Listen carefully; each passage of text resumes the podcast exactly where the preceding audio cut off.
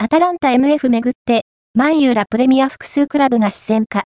移籍金は約64.7億円、マンチェスターユナイテッド、イングランド一部が、アタランタ、イタリア一部に所属するブラジル人 MF エデルソン24の獲得に興味を持っているようだ。